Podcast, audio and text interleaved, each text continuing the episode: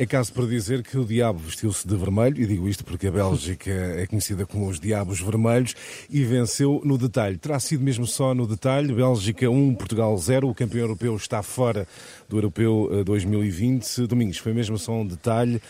Uh, porque é que Portugal perdeu? O que é que falhou neste, neste jogo?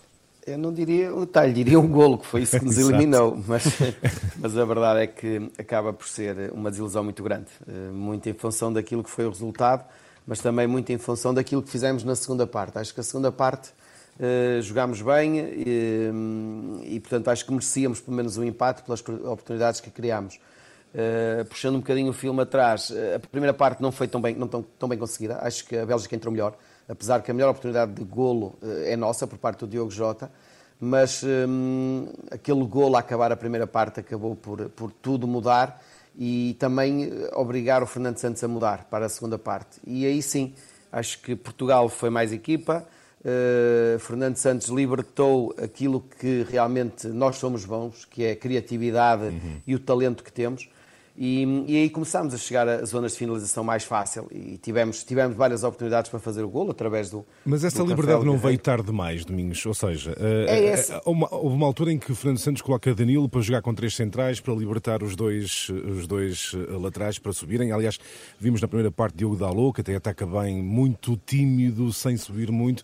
Essas alterações não chegaram tarde demais. Mas é, é, isso, é isso que fica do, do, do, que realmente, esse sabor amargo, é de que realmente aquilo que fizemos na segunda parte, tudo daquilo que nós queríamos que acontecesse com a seleção portuguesa, que é os laterais atacar, a criatividade do Bernardo Silva, do, do Bruno Fernandes, do João Félix, do Diogo Jota, apareceu tudo nessa segunda parte. Eh, e isto, nós esperávamos Portugal desta forma nos jogos todos. Eh, e acho que o Fernando Santos libertou a equipa na, na, na segunda parte e libertou os laterais e, e, realmente não haja dúvida que aí sim vimos uma equipa toda ela cheia de talento, cheia de criatividade. Ou seja, Portugal tem equipa para mandar no jogo desde o primeiro minuto, ou não? É essa a sensação que todos ficamos hum. e acho que é uma opinião, é uma opinião que, que, que é geral, no fundo, que, Portugal deveria jogar sempre desta forma. Nem sempre é possível. E eu digo isto porque eh, há o pragmatismo das outras equipas. A própria Bélgica, na minha opinião, usou aquele veneno que nós usámos para ganhar o Campeonato da Europa em 2016. Sim. Muito pragmática, a defender bem e, portanto, acabámos por nós eh, tocar-nos a nós este pragmatismo da, da Bélgica e, e, e, acabámos por ser eliminados. É, é curioso porque o jornal britânico Guardian diz que Portugal foi eliminado com uma Bélgica que fez de uh, Portugal. Pedro, uh, relataste o jogo para uh, a Renascença, com que sensação é que ficaste? Deixa-me fazer-te esta pergunta. Portugal sofre um golo uh, num remate fora, de, fora da área, do lado direito da sua defesa. nós não, já não tínhamos visto isto antes, por exemplo, no jogo com a Alemanha, em que o lado direito, numa zona de ataque da equipa adversária fica muito descoberto com o Bernardo Silva eventualmente a reagir tarde demais uh, ao lance. Uh, onde é que esteve a chave do jogo, uh, na tua opinião, Pedro?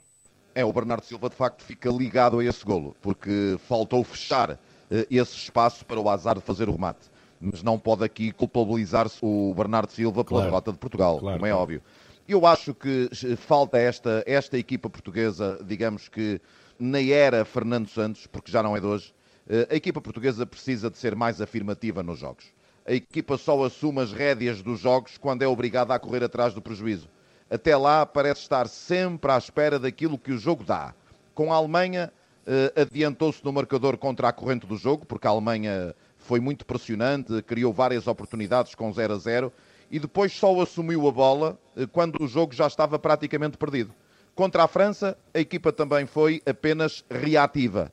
Ontem, idem aspas, aspas. Só depois do golo sofrido é que a equipa portuguesa foi superior. Há cautelas uh, a mais, é isso? Uh, durante o jogo? É, acho que Portugal precisa de ser mais afirmativo e menos uh, especulativo, digamos assim. Porque tem jogadores para isso. Bernardo Silva, Diogo Jota, e foi um europeu em que de facto nós precisaríamos de mais Bernardo e de mais Diogo nós precisaríamos mais dos criativos. Bruno Fernandes, eu compreendo, terminam uma época uh, neste europeu, uma época muito desgastante nos clubes, jogadores com 60 jogos nas pernas, lesões pelo meio, no caso de Diogo Jota, eu compreendo que não é fácil, mas precisaríamos mais destes criativos, mas de uma forma mais afirmativa no jogo, mais iniciativa de Portugal uh, e menos uh, aquela postura em campo de ver aquilo que o jogo dá. Portugal, de facto, no meu ponto de vista, deixa a desejar neste particular na era Fernando Santos. Isso leva-nos, Daniel, a outra pergunta, não é? É, sim, a questão que jogadores como, por exemplo, Gonçalo, Gonçalo Guedes e, e Pedro Gonçalves, percebes que eles não tenham jogado uh, e que Rafa tenha sido utilizado, por exemplo? Domingos. Sim, percebe-se de certa forma, porque o Fernando Santos já, já mostrou quais são as suas preferências em termos de jogadores. E, e é natural que numa fase como esta, levando 26 jogadores, vai, eh, haveria jogadores que não, que não iriam jogar. Ou então iriam jogar muito pouco tempo, só para ser internacionais ou para entrar numa fase final do jogo. E também depois há outra questão, que na minha opinião que não podemos pôr de parte, que é o Fernando Santos tem a sua equipa, tem o seu 11, 11 ou 13 jogadores onde ele realmente lhe dão mais confiança. E com esta complexidade, ou melhor, com estes adversários tão fortes como a Alemanha, como a França e agora como a Bélgica, eh, não é fácil eh, eh, rodar muito, porque quanto mais rodar, mais se calhar cria instabilidade. E, portanto, é natural que o espaço destes jogadores se torne curto, e foi isso que Fernando Santos fez. mesmo mesmo Domingos com uma, com uma defesa com três centrais, já trintões, uh, eventualmente com menos velocidade, não apostar em, em Rafa ou Gonçalo Guedes, que são mais explosivos, não poderia surpreender a Bélgica? Também não, não, sabemos em que condições. Sabemos que o Gonçalo Guedes esteve, esteve lesionado, uh, portanto, teve, teve um período parado. Portanto, não sabemos até que ponto é que, é que Fernando Santos terá tomado essa decisão em função também da condição física de cada um. Mas a verdade é que nós temos, levámos oito avançados e oito médios. Portanto, é natural que alguns deles não fossem jogar e chegassem ao final deste Campeonato da Europa sem jogar. Pedro, eh, como é que tu vês esta, esta questão lançada pelo, pelo Daniel? Os jogadores como Rafa, uh, pouco utilizado, o Gonçalo Guedes não foi utilizado e há pouco falavas, Bruno Fernandes uh, tem muitos minutos nas pernas. Por que não aproveitar Pedro Gonçalves, uh, que foi só o melhor marcador do Campeonato Nacional e até um jogador que encontra espaços numa defesa fechada. Nunca foi Sim, utilizado. Não podemos, nós não podemos comparar Bruno Fernandes a, a Pedro Gonçalves. Com o devido respeito, nós estamos a falar de um jogador enorme. Bruno Fernandes é um jogador enorme.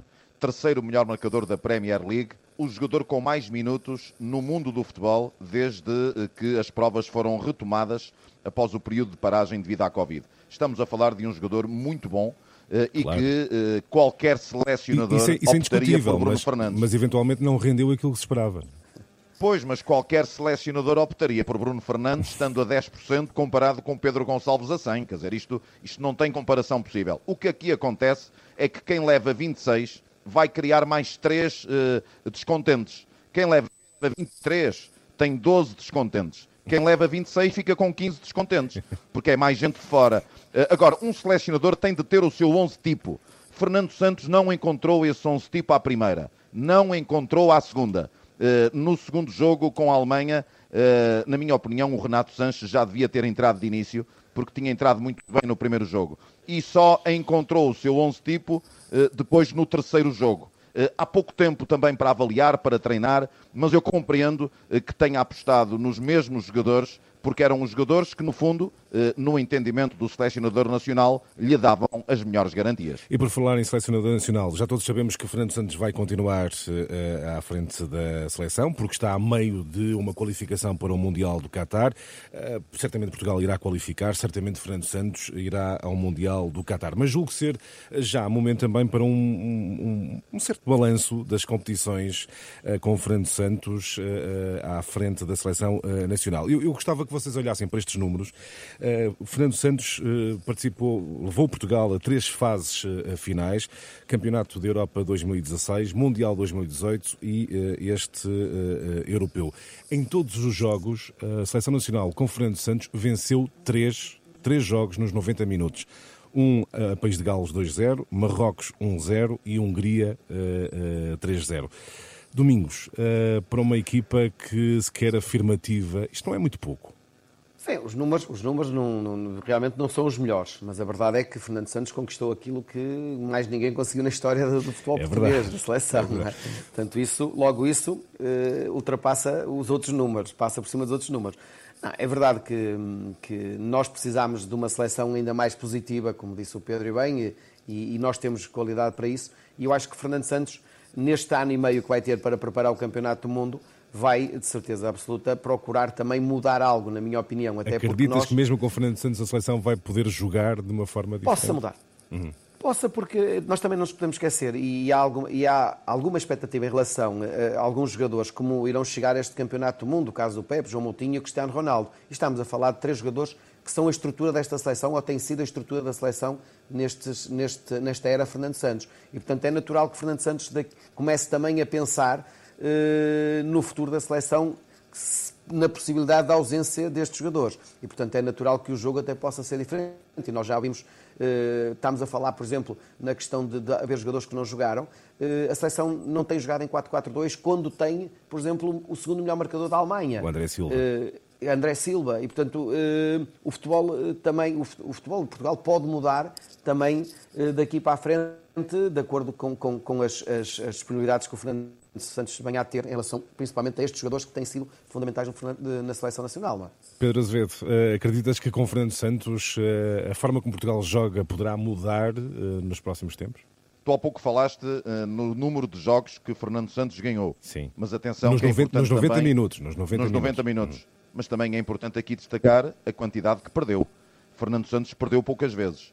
Perde um jogo nos oitavos de final no Mundial de 2018 e pela primeira vez perde um jogo em campeonatos da Europa aqui uh, neste europeu, porque não perdeu nenhum em 2016. Mas também podemos falar ao Pedro, Alemanha. peço desculpa por interromper, mas também podemos falar da qualidade uh, dos adversários. Portugal, uh, só no, no europeu 2016, uh, o dito tubarão só apanhou a França, não é? Mas também podemos olhar a toda a trajetória de Claro. Fernando Santos, não só nas fases finais. 60 jogos oficiais, 6 derrotas. Portanto, perdeu poucas vezes. 10% de derrotas é muito pouco em 60 jogos. É um número muito interessante. E muito mais interessante se lembrarmos que ganhou o Europeu, ganhou a Liga das Nações eh, e, neste momento, eh, temos de reconhecer, apesar de, pela primeira vez na história, Portugal não ter ido a uns quartos de final de um campeonato da Europa, foi o pior registro de sempre É eh, de não ter ido além dos oitavos de final no Campeonato do Mundo. Mesmo assim, pelos títulos, Europeu e Liga das Nações, o Fernando Santos tem todo o crédito, mesmo eh, eh, apesar destes resultados nestas duas últimas fases finais. Vem aí o Mundial, o apuramento será uma certeza, porque eh, Sérvias, Luxemburgos, República da Irlanda, Azerbaijão no nosso grupo, eh, será mais difícil falhar o Mundial do que ir ao Mundial. e vem aí o Mundial e há que repensar é a matriz do jogo e, fundamentalmente, o nosso modelo de jogo. A tal questão que eu levantei há pouco, Portugal tem qualidade, tem matéria-prima para ser uma equipa mais afirmativa, uma equipa a mandar mais no jogo, menos reativo e mais proativo nos seus jogos. Esperemos, eh, esperemos e veremos se Fernando Santos eh, vai ouvir os vossos eh, eh, apelos para a mudança de, eh, de, de- de jogo. Eh, estamos mesmo já a ultrapassar o nosso tempo. Daniel, vamos avançar para o insólito da semana. É. Vamos falar de leitão. E Não és tu, não é? É verdade, calma, é assim, toda a gente fala, da, toda a gente fala da, da influência dos agentes esportivos no, no futebol, pessoas como, por exemplo, o Jorge Mendes e por aí fora, mas ninguém fala de facto da influência mais insólita que existe no mundo do futebol, que é a dos leitões. Se não vejamos, eh, por exemplo, a equipa de futebol do Belenenses Estado encerrou a época 2020-2021 com um jantar onde? No Rei dos Leitões. Este mesmo restaurante anunciou a contratação de Gil Dias pelo Sport Lisboa Benfica ainda antes do clube. Foi também neste restaurante que, em maio, os vários presidentes de clubes da Primeira Liga de Futebol se reuniram. Segundo o Correio da Manhã, Luís Filipe Vieira e Pinto da Costa reuniram neste mesmo restaurante na passada sexta-feira sem Frederico Varandas, o que é polémico. A contratação de Sérgio Conceição para treinador do Futebol Clube Porto foi anunciada no Rei dos Leitões. A família de Marco Caneira, ex-jogador e comentador do, de- do Euro na SIC, é proprietário de um restaurante de leitões de seu nome, o Caneira. Uh, até aqui a nossa estrutura de bola branca foi invadida por este bichinho quando Daniel Leitão começou a colaborar neste espaço de referência. Eu gostava, por exemplo, de perguntar ao Domingos, enquanto ex-jogador, se existe uma explicação para a influência do Leitão no futebol português.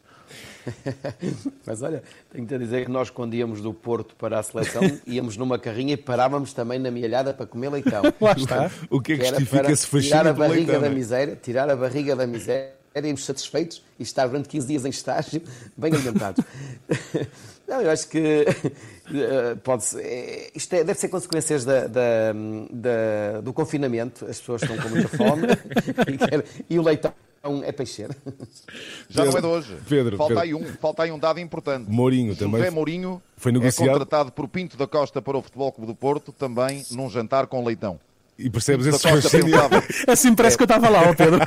é, Pinto, da Costa, Pinto da Costa pensava que a imprensa não estaria ao corrente, mas o Pedro Azevedo estava à porta do restauante nessa noite. Ah, também estavas, para a bola branca. também estavas filado. Não no leitão, mas na notícia, não é? Exatamente. Muito bem, chegamos ao fim, e com o leitão servido, chegamos ao fim desta tertúlia Bola Branca. Uh, Pedro Azevedo, Domingos Paciência, até para a semana. Até para a Até para a semana. semana. Até para a semana.